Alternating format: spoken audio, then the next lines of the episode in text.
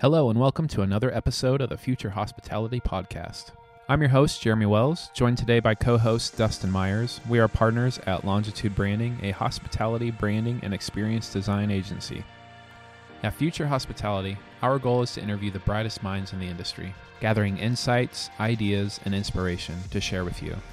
Today, we discuss how hoteliers are making more informed investment decisions with Kim Bardoul, partner at the Highland Group, a hotel investment advisory group. We'll also discuss their annual report called the Boutique Hotel Report with information and data from thousands of hotels around the U.S. Let's go ahead and jump in.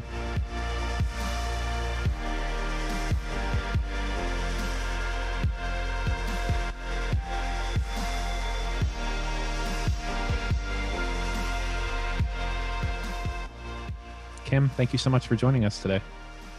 Thank you so much. I um, am honored by the opportunity for sure, and we're honored to have you. And uh, it's the uh, circumstances surrounding us are a little bit odd, and and nothing we've ever gone through. So uh, we're just all dealing with that, I'm sure. Yes, we certainly are. It's nice to hear another voice besides my own. yeah, Zoom calls and conference calls have become definitely the norm now, so we're all used to it by now. But yes. uh, but yeah, so uh, Kim, I, I know that we had connected a little while ago through LinkedIn. I had actually uh, kind of stumbled upon you uh, while looking at a, a speaker list for the Hunter Hotel Investment Conference, and uh, you were going to be speaking on a panel there related to uh, boutique hotel investment. And uh, just kind of piqued my interest. I thought it'd be really good to have you on as a guest and kind of share some of your insights, your experience, and what you guys do at the Highland Group. And so I uh, would love to kind of dive in and just ask you more about your background and, and what you're up to. Does that sound good? Yep, sounds good to me. So, yeah, so I'd love to hear uh, just a little bit more about uh, your background, kind of what got you into this industry, um, where you've come from, and, and maybe even a little bit more about the Highland Group as well. Absolutely. So, um, back when I had decided to have a career out of college, um, I had gone into radio sales, and it was a lot of fun.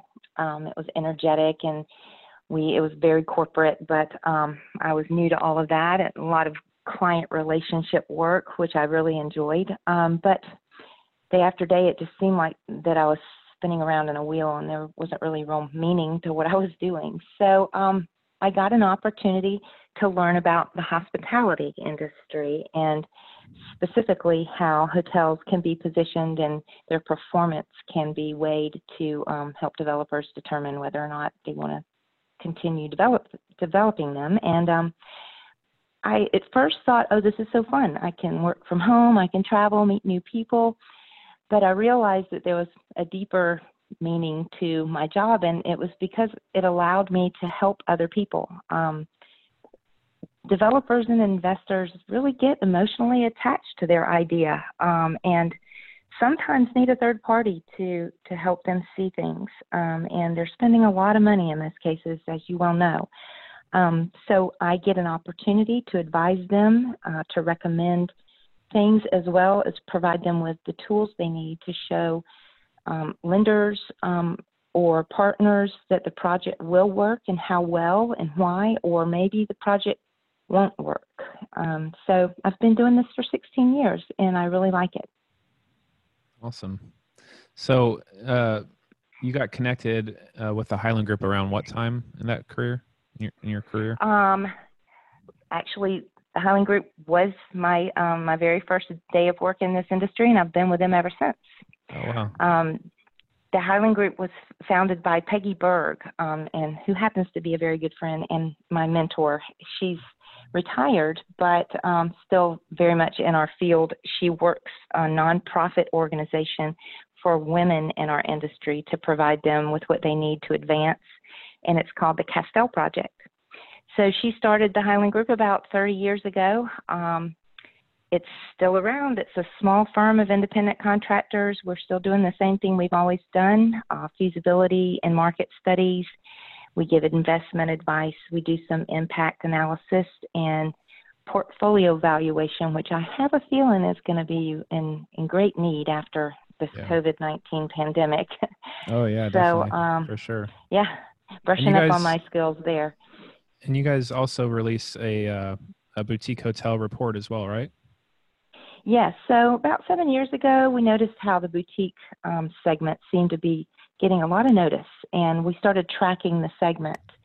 Um, and I, de- I decided it was something that needed to be done um, to determine what really was a boutique hotel and kind of define it so that the industry could could see what it was about. Um, and I qualified thousands of hotels on a U.S. hotel census and um, merged in the, the franchised hotels as well and, and developed a database that has allowed us to put together this this report that we call the boutique hotel report so creative i know but um, it is what it is and it's actually been out annually for the past six or so years and has tracked the performance of the boutique, boutique segment um, in, a, in a pretty amazing way. It's kind of exciting. Every year I put the report together and, and it's like, wow, look at this.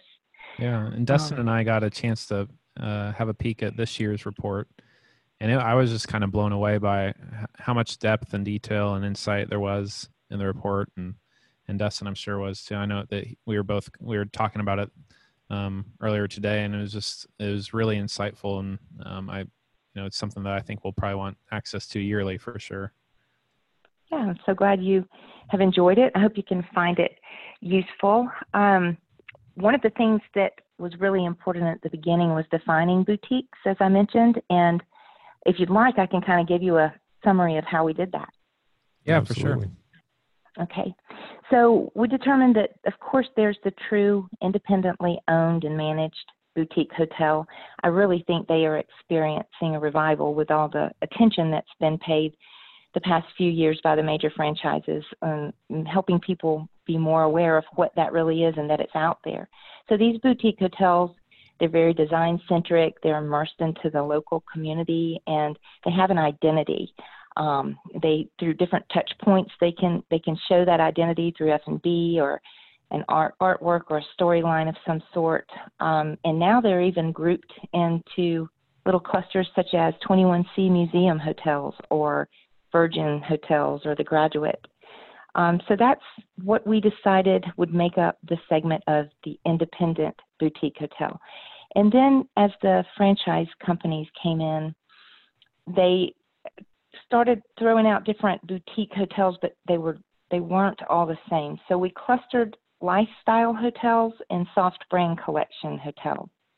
And the lifestyle hotels are, they offer a boutique type of stay, um, different from a traditional. You can see it in, in the design and the architecture and, and things throughout the product, but it's very prescriptive. So you're going to find um, a Le Méridien or an Andaz or a Hotel Indigo or a W um, similar in each market. Although still trendy and boutique, I think there's about 20 of those now, um, franchised lifestyle hotels.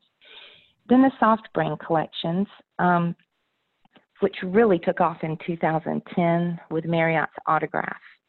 Um, they appear independent, they're very unique from one another, um, but they can do that plug and play with their franchise parent franchise company, right? And and so they actually you know can offer loyalty points and and that sort of thing. And so um, what you'll find there are hotels like the Curio by Hilton, Destination and Unbound by Hyatt, Tribute by Marriott, and I believe there are about 16 of those um, out there at the moment. Yeah, that was that was probably one of the most uh, one of the more interesting parts of the report was just how you guys seeing how you guys defined each of those because I do think you know as you guys probably found over the years, um, there's almost been a little bit of a delusion of or dilution of what that terms those terms mean. You know, what is a boutique hotel? What what does it mean to be a lifestyle hotel? Or um, and and I like that term that you guys use of true boutique hotel and how you define that you actually I think you split it out into three columns and you, you had mm-hmm. you know, the descriptors of each one. So that was really neat. I think a neat part of that. Yeah, I think that's really helpful um, just to set those parameters and so that you know what numbers you're looking at. Um, it it seems like an industry based on the report that has really grown over the last few years. I'm curious how uh, you said you've been doing this seven years, how the report has evolved and um, some of the overarching themes that that you've noticed through this research. Sure. So, well, I have to say prior to the COVID 19 pandemic, because who knows now um, where yeah. growth is going to be and how fast it's going to happen. But um, for the third year in a row, when we published this last one, that was 2019 data, the boutique hotel supply, those three segments collectively, was the fastest growing segment in the U.S. Um, the U.S., all U.S. hotels, they were clipping along at about a steady 2% growth.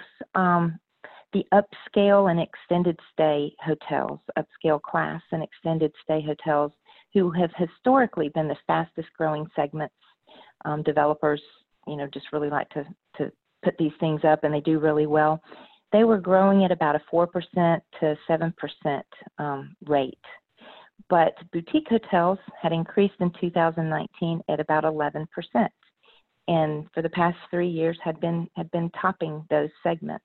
So um, you know, you have to say, well, what is it? What is it that's causing this to happen? I, I really don't think it's it's a huge uh, surprise. I mean, this type of hotel is so interesting and experiential um, it's it's definitely something that can command a premium if it's done right.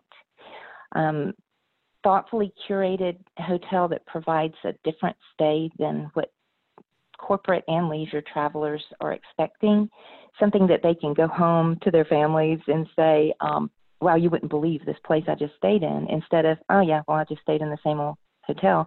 Um, I think it just really has picked up traction and um, one part of our report shows segments of these types of hotels against the traditional hotels in RevPAR, which is um, revenue per available room. And in most cases, they they have a higher RevPAR and command a higher occupancy and rates. Yeah. Do you think, as far as like some of the, you know, the trends that you're seeing there, um, do you think it's like a mixture of like the consumer's needs are changing, like what guests are expecting and what they're wanting is changing, or do you think it's maybe the the investment opportunities and being kind of being free from that that flag or that brand umbrella and ha- having no strings you know attached there, or do you think it's a mixture? Like, what do you think is um, making it ideal for um, or seemingly ideal for investors to get into the more uh, boutique and independently owned? Yes, I think it's both. I think that um, I think consumers are liking the option of having a little different experience when they travel rather than you know the typical traditional hotel, which certainly serve their purpose. Um, but when you have when you can choose one against the other in the same market, you know it's kind of fun to to see what what's going on here and and um, experience that. I think also um, what I was just talking about with the growth in new supply. I mean, it's picked up traction. All of the um, larger firms are are announcing their own boutique brand, and um, I think, as I said, if it's done really well, it can it can get a, a higher average rate than your traditional hotel in the same market just because it's unique and mm. you know mm. maybe you have a rooftop component or maybe you have a speakeasy or you know you can just wander the halls if you've ever been to the 21c museum hotel and, and see artwork that that rotates you know every quarter so um, i think it's just both i think the developers see the um, potential and their performance in our our uh, boutique hotel report is certainly indicated there, and um, I think I think it's just a little of both. Yeah, some really fascinating insights in here. I think anybody in the industry should be um, taking advantage of of the data that you've put together. One of the things that I noticed um, is just how how much of an impact F and B can have uh, especially within this subset. Um, I think in one of the subsets that you pulled out, it was as much as 46% of revenue. Um, so when you see that, it's the rooftop bar or the restaurant or um, coffee shop. It's it really can't be an afterthought, or at least it shouldn't be, um, if it's going to greatly impact overall revenue. Absolutely. Um, the thought and the thread of the story that can also run not only through the hotel but through the F&B is it really adds a lot to the product and and to the overnight stay. It's like you know, it used to hotels having restaurants were they had a bad rap, right? It was like, oh my gosh, you know, the last thing I want to eat is is hotel restaurant food. but now it seems this with the creativity, especially of the boutique product, so much can be done, and um, and the menu items and the choices and the chef driven effort, and I think it becomes a place that locals like to hang out just as much as the overnight guests.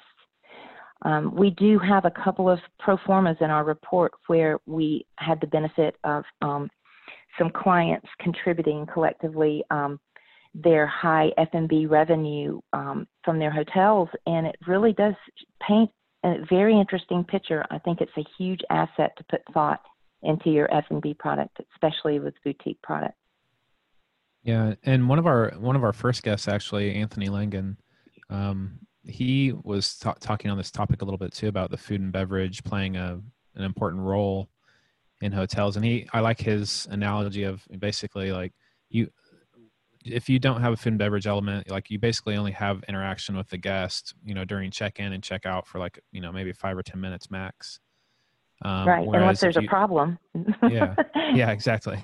But like if you if you can if you have a food and beverage element whether it's a you know a restaurant or a rooftop bar or cafe or, or what have you like you can have interaction with that person for you know an hour two hours you know whatever and it just really heightens like you said it heightens that guest experience and it adds another um, opportunity to just really delight the customer. And we're actually seeing that i mean we've been seeing that a lot growing over you know as a trend over the last few years especially um, even more recently like there's it seems like every single uh, you know hotel we're talking to is has some sort of rooftop bar or a food and beverage c- component to it. And i think that the data as you guys have found in your report, I think the you know the data is kind of the guiding f- force for that. So, um, yeah, that's really interesting. What are yes, some and what a fun thing for the consumer. I mean, yeah. get as get as tourists ourselves or as travelers ourselves, we get to be a part of, you know, these experiments that the hotels are doing to try to capture that share and the rooftop um, component. I mean, how fun is that? Going to a city and, and being able to be up top and have a a drink and you couldn't that just wasn't popular before. And and now we get to be a part of of that trial and error. Yeah definitely. I was i was curious kind of diving into like what the highland group does for your clients and whatnot. Um you know what are as you guys are studying and, and doing these reports and research for your clients um, you know depending on the concept or the type of hotel that they're opening uh, what are some of the unique differences or challenges that you guys um, encounter as you're studying the markets based on, you know, these different types of of segments segments of hotels, like the lifestyle versus soft branded versus independent? Like, what are some of the differences mm-hmm. you you go through in that process? Well, there are some challenges, especially with the independent boutique product, because what we typically do is we go into a market and we, you know, analyze the market we talk to economic development and the tourism board and try to interview some of the competing hotels. Um, and we, we also, of course, look into the economic indicators of the market. But um, we rely a lot on hotel performance. And we work with Smith Travel Research, which also we are um, very honored that they help us put this report together, this boutique report. But the independent products to benchmark a new independent boutique hotel don't always contribute to the hotel data. So it kind of leaves us with, well, do we get data on the franchise stuff and we benchmark against that, or do we see if we can get hotel tax occupancy, um, hotel occupancy tax reports and determine how these perform? And, and sometimes it's really difficult. Um, and we do it, and we do it well, but it just is a deeper dive into um, into a study. As far as the lifestyle and soft brand collection, which um, are with the large companies, those aren't as difficult to uh, determine feasibility on, except for many times there's such brand saturation because you may be a boutique hotel by Marriott, but there could also be several other Marriott properties there.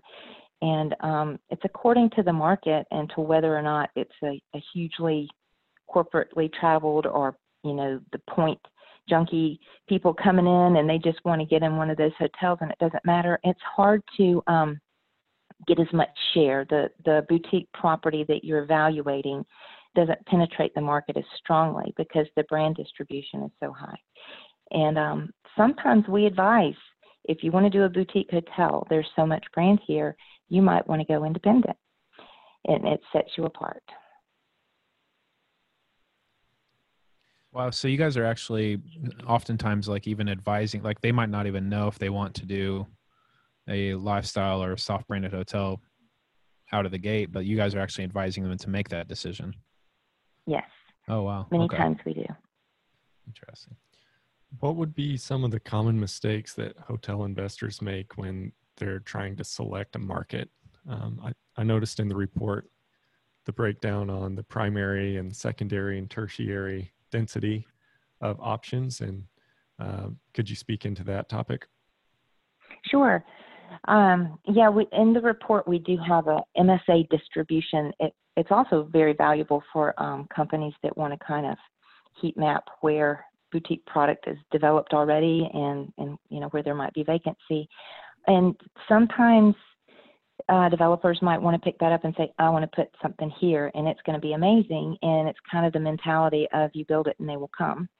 And mm-hmm. um, where I, under, I can understand that, um, but even the most cleverly curated boutique benefits from the appeal of the surrounding area. Um, and you know, you can't you can't always just drop it in this tiny little downtown that you hope is going to suddenly become wonderful. Um, it takes a lot to be a destination boutique hotel. Um, prior to the COVID 19, we had gotten a lot of business from small um, downtowns that were gentrifying and they were getting funds to gentrify, and the, there were restaurants coming in and, and art galleries coming in. And in many cases, we would get that phone call I want to put a boutique hotel here. Um, but maybe there wasn't anything around for, for hours um, to get there. So a destination hotel, yes, you can do that, but um, but you also have to realize that a lot more goes into that um, than just your product. What are some of the things that you guys look for in those kind of smaller markets where, like you said, it's maybe a smaller town and they're just wanting to build something maybe the community is proud of or that they can be proud of and support their local community? What are the differences in the in the research that you do there versus like, like say in a larger market where there's like you said tons of competition? Right. Well um, those are very challenging as well and what we find ourselves doing especially if it's the only hotel coming into an area or one of the few or the best quality one all of a sudden um, we do comparable work where we find situations where this has happened before and we can benchmark this hotel's ramp up and success based on similar factors. And of course, you know, you have to use your expertise and your brain while you're doing this. But um, but in many cases, if you can, for instance, we did one where uh, it was four hours to the most major uh, population center, and so we thought, okay, we're gonna we're gonna plot out areas that are about four hours from a major population center, and um, see where their similarities are and where our our clients' similarities are, and see if we can we can figure out how to benchmark this property. And and it's getting easier because a lot of these places are developing a lot of hotels. But back in the day, it wasn't so so easy. Right. As far as where you guys are getting your data, you mentioned uh, STR Smith Travel Research earlier. Mm-hmm. Um, is there other places you guys kind of turn to to stay up to date with industry trends and data and insights? Yeah, absolutely. We stay try to stay in touch with um, as many organizations as we can. Um, good friends with people at CBRE who also put together reports um, on different segments. Um, I am part of a couple of organizations. Uh, I was with BLLA, which is a really good uh, company to be with.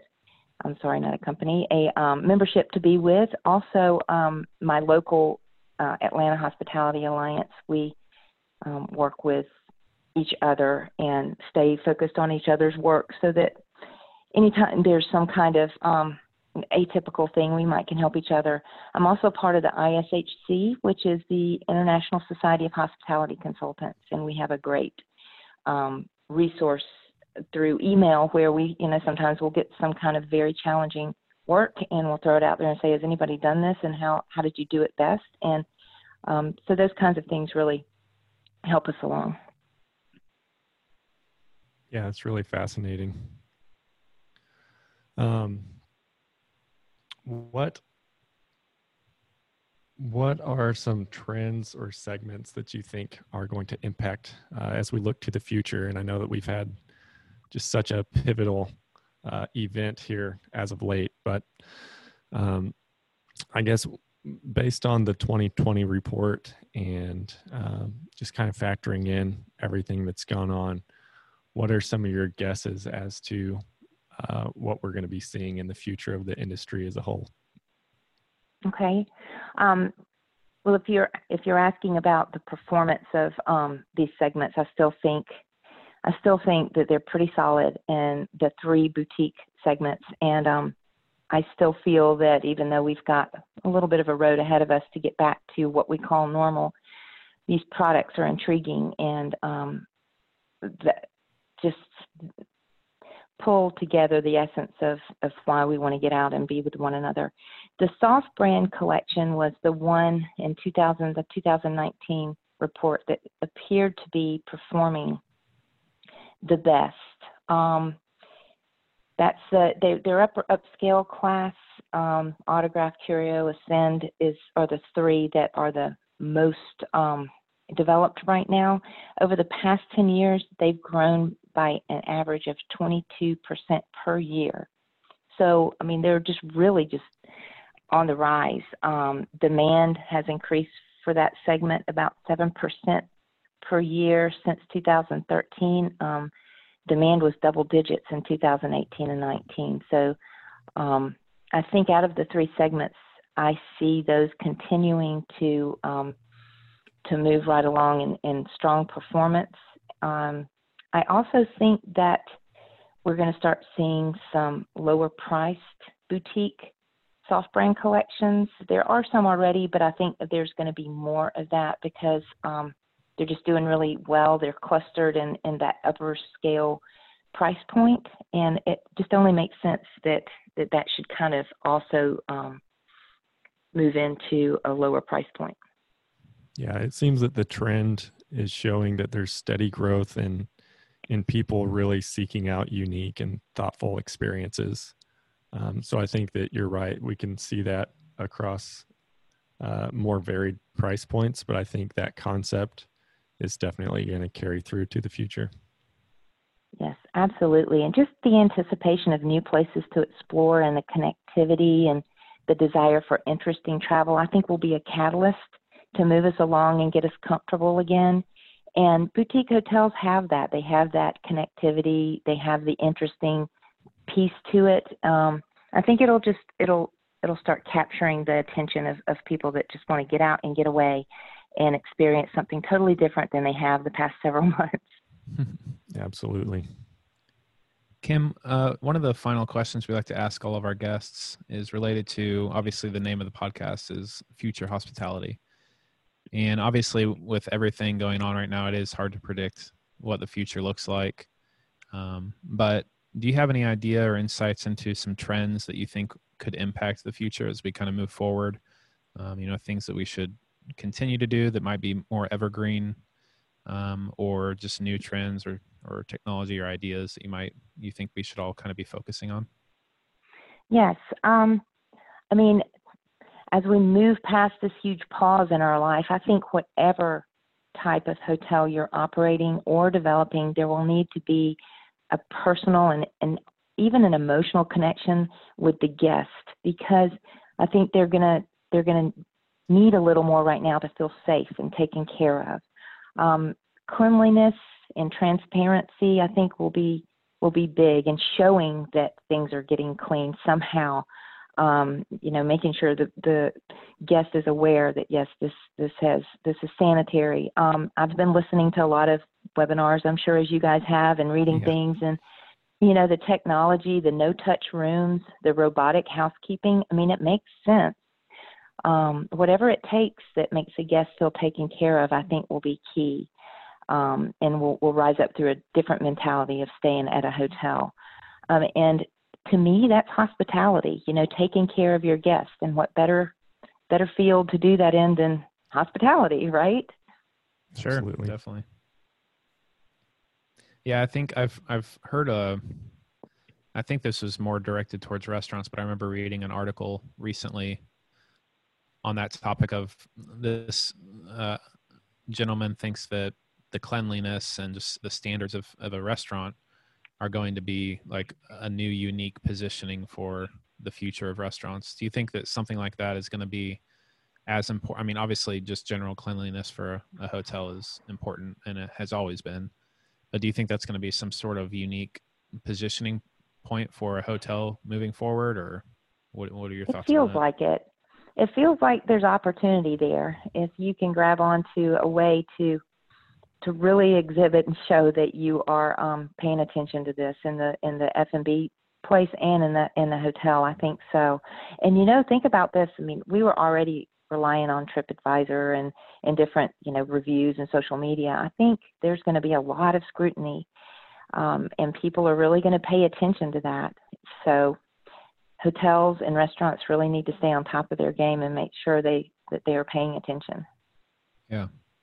One other uh, trend I, I, just would love your thoughts on too is I've been talking with a number of different colleagues in the industry and whatnot, and and a lot the topic of domestic travel versus international after this pandemic kind of uh, you know starts to uh, decrease over the next you know few months here. Uh, I've been hearing that a lot of people are predicting that domestic travel is actually going to kind of skyrocket um, over you know maybe even by the end of the year um, do you have any insights or have you put any, have you ever thought about that? Like what you're, if you expect that to happen, you know, people maybe being afraid to hop on a plane, but you know, a road trip might rebound. I think so. I think you're exactly right. Um, the drive-in markets, I think, are going to come around first because you know you get there the way the way you choose to get there in a car, and you can always just go back home. Um, it's it doesn't feel like it, it's kind of like just dipping your toe in the water and making sure everything's okay before you take this long flight and go into this foreign country um, where you're not quite sure how things are going to turn out. So definitely, you know, after 9/11, people were af- afraid to fly. Um, drive-in markets became huge for a little while. I mean, they definitely came around first.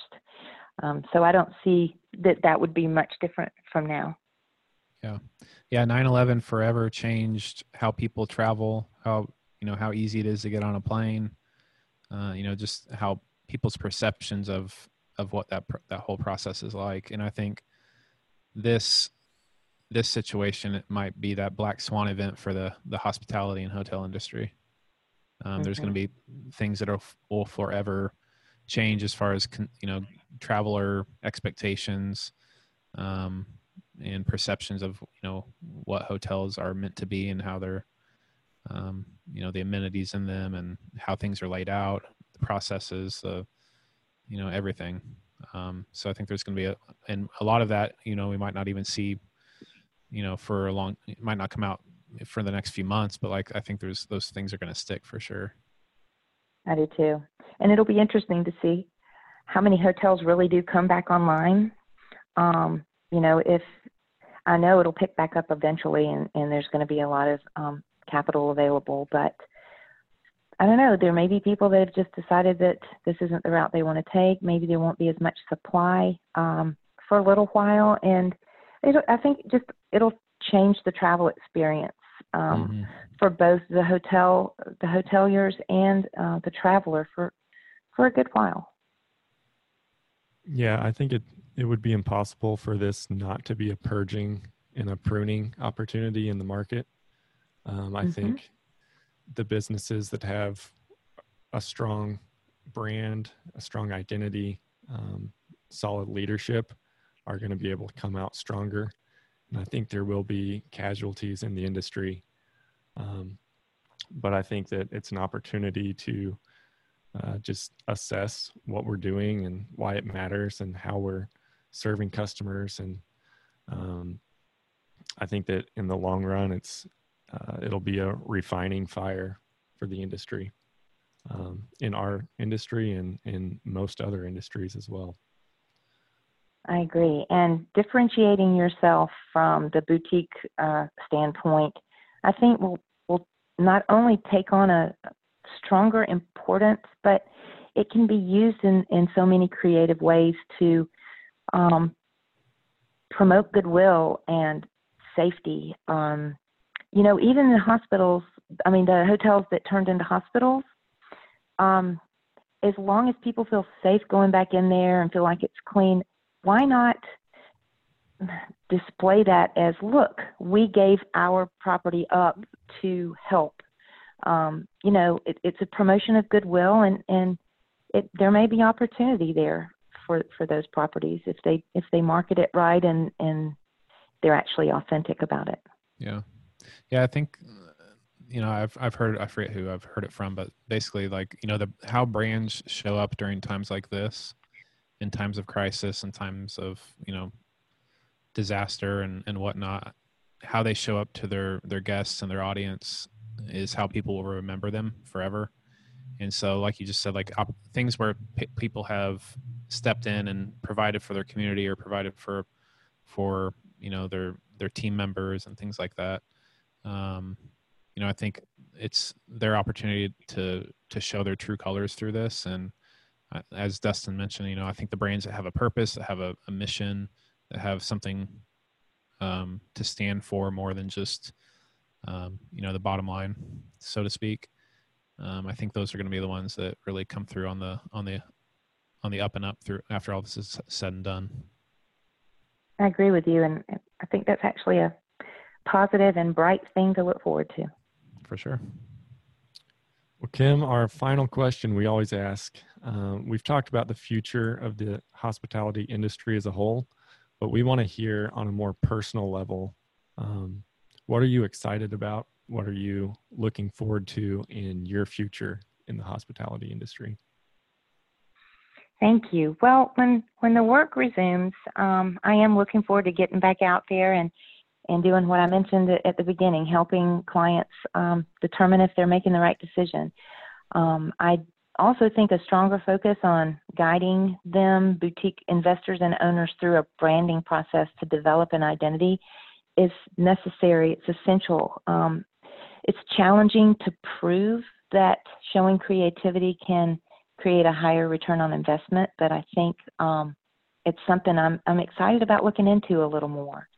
Um, there's just so much share to be taken from the traditional hotel. Um, for the immediate future, just for me, um, I'm learning how to exercise patience.